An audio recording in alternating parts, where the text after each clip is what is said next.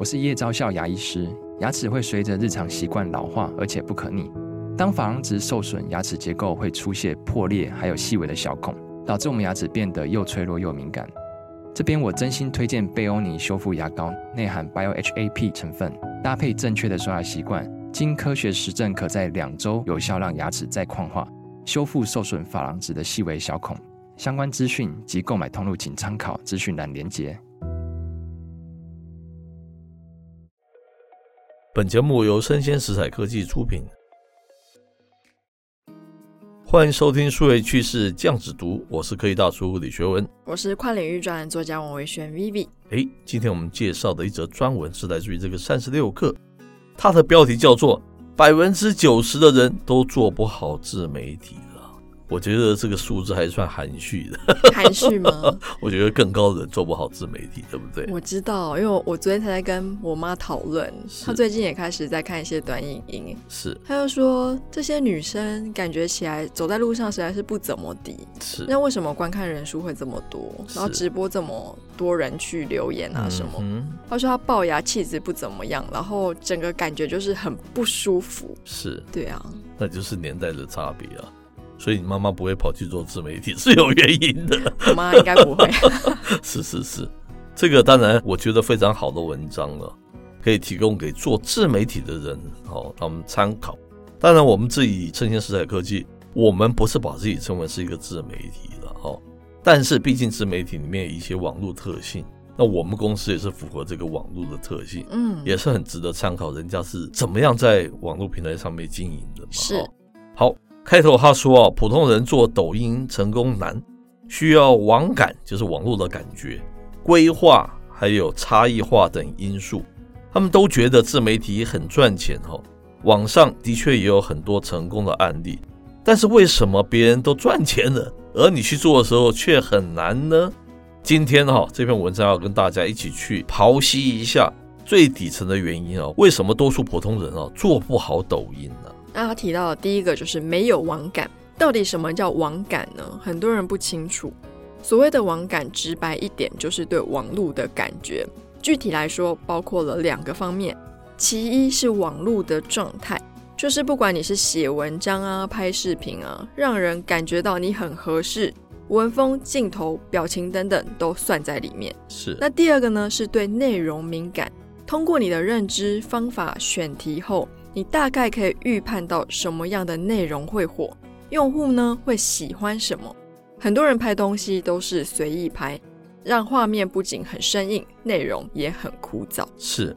第二点，他提到的是没有规划哈。他说希望大家记住一点：但凡你在头条啊、西瓜、抖音上看到的一些内容，都是作者博主想让你看到的内容，都是有目的性的哈。这就告诉大家一点哈，做自媒体要会策划、会编排、会预谋哈。那其一就是要合理的排期，就是排期间呢。为什么别人每天都有更新，但是你没有？第二个是策划剧情，为什么别人要吵架、要哭泣？这就是剧情的演绎哈，制造冲突跟看点。第三个是用户的回馈，要根据用户对内容的喜好、评论、人物的讨论。来决定你下一期你要拍什么内容嘛，哈！但实际上，多数人拍抖音都是无序的，没有秩序，每天属于想到什么就拍什么，没有故事，没有冲突，没有看点，播放量自然就很低啦。那第三点呢，就是没有差异。那以最常见的做菜为例好了，如果大家都在做番茄炒蛋，大家的菜流程都一样，那么你觉得用户为什么要看你的呢？用户一定是想去看播放互动量高的那个啊。很多人用了一模一样的文案，甚至连场景都一模一样，这些都是被所谓的短视频导师给欺骗了。嗯，如果都一模一样，用户就记不住你，对你就毫无感觉。记住了，做短视频的核心之一就是差异化。别人在厨房炒菜，那你就去户外炒菜；别人是男生炒菜，那你就去找漂亮的母女炒菜。别人在豪宅里面炒菜，那你就去大山里面炒菜。别人番茄炒蛋放三个鸡蛋，那你可以放五个。是。第四点，他说是你没有放开了哈。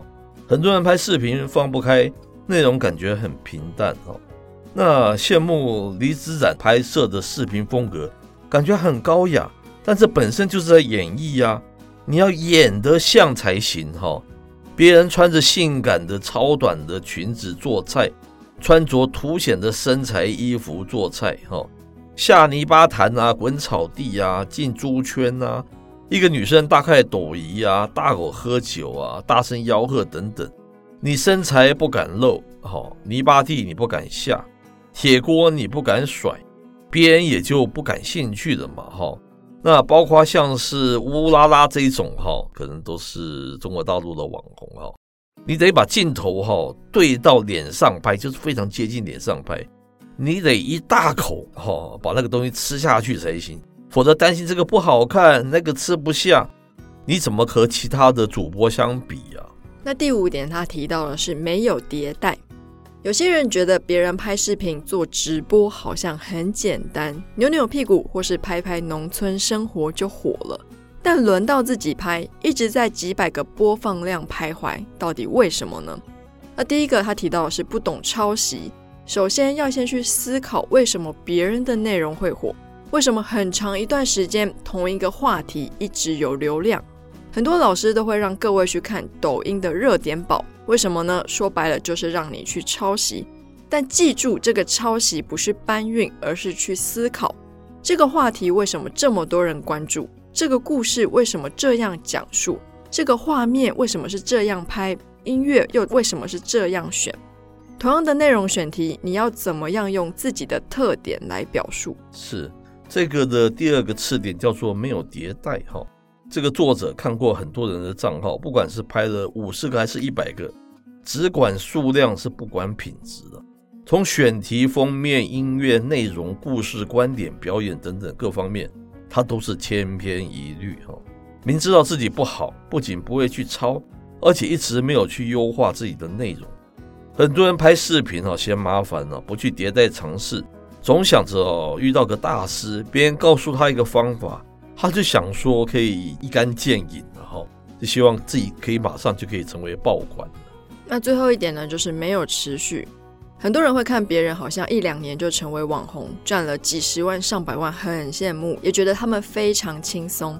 但说起来还是有一点不屑的。你看人家才做一两年就赚钱了，但是你自己真的去做的时候，你觉得连三个月都太长了。那很多人想做自媒体都坚持不了三个月。因为对他来说，他是煎熬，做不下去。但是呢，就因为恰恰有人做了，而等到这个人去得到成功的时候，你又会去旁边放马后炮，说：“哎呀，那个谁以前都是跟我一起做的啊，比我还不如。现在你看他都做起来的。也许别人的能力的确比你差，但是别人更有耐心、更稳健、更脚踏实地而已。”是，那我是很少看这些所谓的那个中国大陆的网红的。但是偏偏李子然的我有看，我觉得那样子的东西，其实后来他当然是可能是有一个团队了，我觉得真的是不好做，而且那个真的是要下一些成本下去，没有这么简单的哈。我自己是做影视相关的那个工作的哈，你看到可能十秒钟的那个画面，可是你不知道后面要准备多少多少的事情，要安排多少多少的事情，真的不是大家所想象的那样子。没错，你看人家这样，好像切切菜很轻松，吃吃菜很轻松。那不知道那个菜从哪边运到哪边，还要新鲜，还要什么，对不对？那他不止做一道菜，还要做好多道菜，不止一天做，他还要拍好多好多的视频。我觉得我自己看过那个成本就还不低哦，更不要说那个画面的那个品质啊，哦，它搭配的音乐啊，那个流畅度啊，都不是你看那个时间短短的，你觉得好像是很轻松很容易一样，真的是不是容易的事情。嗯，因为我妹自己也算是网红，哦、她也拍了很多短影音。纯纯嘛，哦、对啊，她从一个人自己做，然后后来变得跟她男朋友一起做，是现在男朋友变老公了，那个阵仗很大。她最赢的是赢的一个老公这样子。对啊，然后她老公因为长得蛮帅的，所以她现在就会跟他一起拍片。了解。他们两个有的时候只是为了要拍一个短短的舞蹈，因为要换装，他们都是带一个出国用的那种大的行李箱。然后拖到大安森林公园，就在那边开始拍。不要说两分钟的短片，可能要拍三四个小时，是是是，后置时间还要后置个三四个小时，是这么回事。我都很佩服他，为什么有这么这样的毅力？是，那可能就是一个梦吧。是。你如果没有做过那个幕后工作人，你实在是很难去理解的。你看，真的是短短的那个时间，嗯、对不对？你好像觉得那些东西都在旁边，他随时都可以怎么样？其实都不是那一回事。每件事情你都要张罗，都要形成，都要安排，都需要拜托人，还是什么什么？真的没有那么简单。重点是，我觉得我还蛮佩服他的是，哎，他莫名其妙已经做了六年了。哦，然后他最近非常有意义，他最近开始变红，是，是，他最近就是接到非常多的业配，然后也赚了不少钱。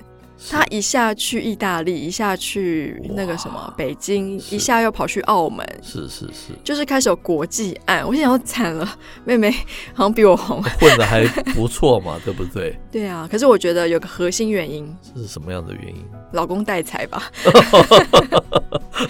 是是是，那以上内容播到这边告一段落。我是科技大叔李学文，我是跨领域专栏作家王文轩 Vivi，我们下回见喽，拜拜。